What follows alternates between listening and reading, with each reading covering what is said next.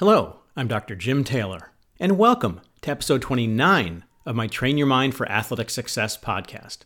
The topic for today's episode is mindset. Now, mindset is an essential and a little addressed contributor to athletic success and a mental area that's only come to light in my own work with elite athletes during the past few years. This is a topic where professional and Olympic athletes offer some wonderful examples in which they use different mindsets to perform at their highest level consistently. But let me preface this discussion by clarifying that my use of the word mindset is different from the use of mindset, which you're probably familiar with. That is fixed versus growth mindset, popularized by the Stanford University researcher Carol Dweck. I'll also add as an aside that her perspective is consistent with my own and one that can also help athletes achieve their competitive goals. When I talk about mindset, I mean what is going on in your mind in the one to three minutes before you begin a competition. What happens in your mind during that oh so important period sets the stage for whether or not you perform to the best of your ability. Before I discuss the mindsets that I've seen as most common among professional and Olympic athletes I've worked with, I'd like to first describe four mindsets that most interfere with athletes' ability to perform their best. First, a doubtful mindset involves one grounded in a lack of confidence. Before the beginning of a competition, you're questioning, I don't think I can do this. And negative, I don't have a chance. Second, a worrying mindset means being pre- preoccupied with what ifs, that is, concern for all of the bad things that can happen in a competition. For example, what if I don't play well? Or what if I get crushed? A third mindset is a tentative mindset. It occurs when you're feeling uncertain and not fully committed as you approach the competition in which case you won't give your fullest effort in the competition. Finally, a fearful mindset is one in which you're actually afraid of performing, leading to a tense and cautious effort in competition. All of these mindsets pretty much guarantee poor performance and failure to achieve your athletic goals. From the fitness expert Tony Horton, eliminate the mindset of can't because you can do anything. In contrast to those four decidedly unhelpful mindsets, I found three mindsets that the best athletes appear to use most often before a competition. First, aggressive mindset. Now, when I talk about an aggressive mindset, I don't mean that athletes should try to hurt their opponents. That's not the way I look at aggressiveness. Rather, I think of aggressiveness as a mindset in which athletes are proactive, assertive, and forceful. For example, driving hard to the hoop in basketball, going for a risky shot in golf or tennis, or setting a fast pace in a running race. This aggressive mindset is often needed for athletes to shift from solid performance to exceptional performance because it allows them to take their performances to the next level, particularly for those who aren't naturally aggressive in how they perform. For example, I worked with a high NFL draft pick at linebacker who was so gentle off the field that he wasn't able to naturally take it to the offense while playing. For him to be successful in the NFL, he needed to adopt an aggressive mindset. An aggressive mindset can be so valuable because many sports these days have become quote unquote combat sports, meaning that opponents or competitive conditions are trying to literally or figuratively beat athletes. Athletes do battle not only with opposing players and teams, but also with weather and competitive conditions. Only by assuming an aggressive mindset do some athletes have a chance to vanquish those enemies.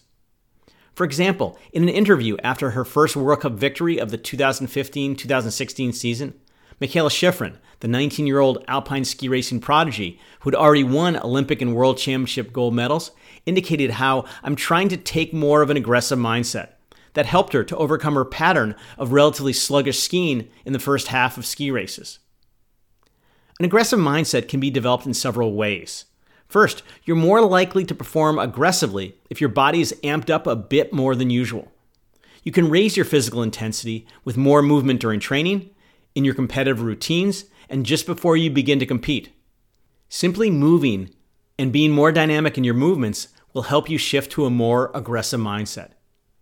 Second, you can use high energy self talk to instill that aggressive mindset. You can see this practice used regularly in football locker rooms, and before weightlifting competitions.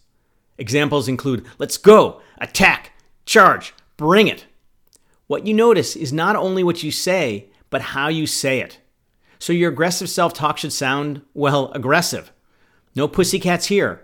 only lions, tigers, and panthers allowed. Third, you can incorporate an aggressive mindset into your mental imagery, in which you see and feel yourself performing aggressively, which in turn helps create more attacking thinking, focus, and feeling. The second helpful mindset is a calm mindset, and it's typically best for athletes who get nervous before they compete. Throughout your pre competitive preparations and when about to begin a competition, your primary goal is to settle down and relax, thus allowing your mind to let go of doubt and worry and your body to be free of nerves and tension. Additionally, a calm mindset can be valuable for athletes who are naturally aggressive and don't need to take active steps to get into that attack mode. A calm mindset can be created in several ways. First, it's difficult to have a calm mind if your body is anxious, so focusing on relaxing your body is a good start. Next, deep breathing and muscle relaxation are two great tools you can use to calm your body. Second, calming and reassuring self talk can ease your tension as well. For example, easy does it, cool, calm, and collected, and chillin' before I'm thrillin'. Calming self talk can shift your doubtful, worrying, or fearful mindset, giving you the confidence and comfort to perform your best. Third, you can use mental imagery in which you see and feel yourself being calm before a competition.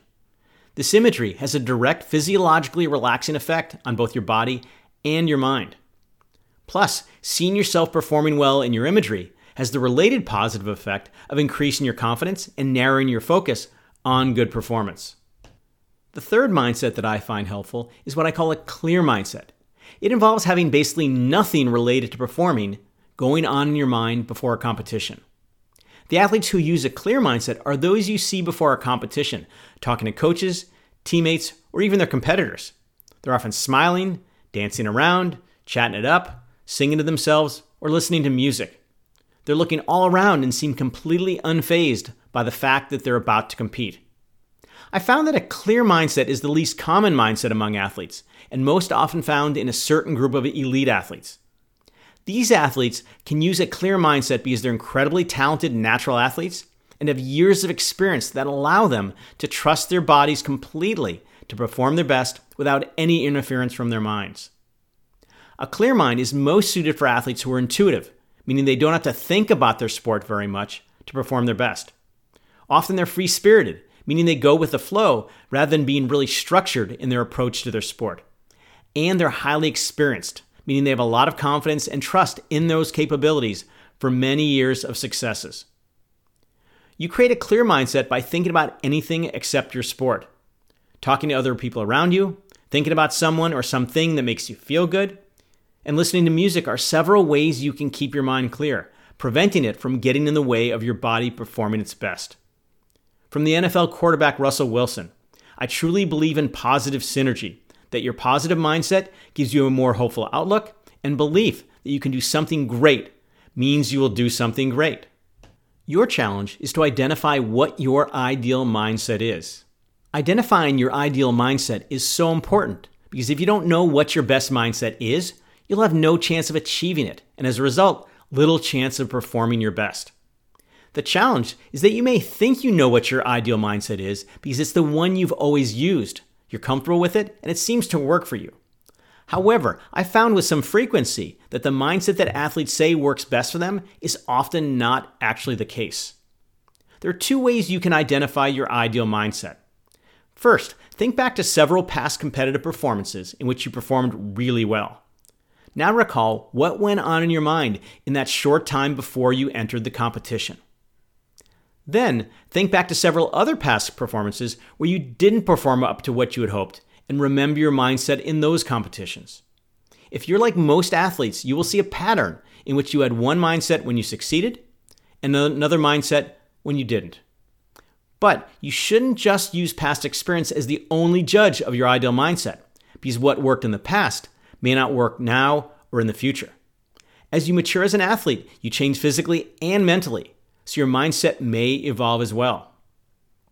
The second way you can determine your ideal mindset and to either confirm or disprove your past experience with your mindset is to experiment with different mindsets in training. Here's how to experiment with your mindset.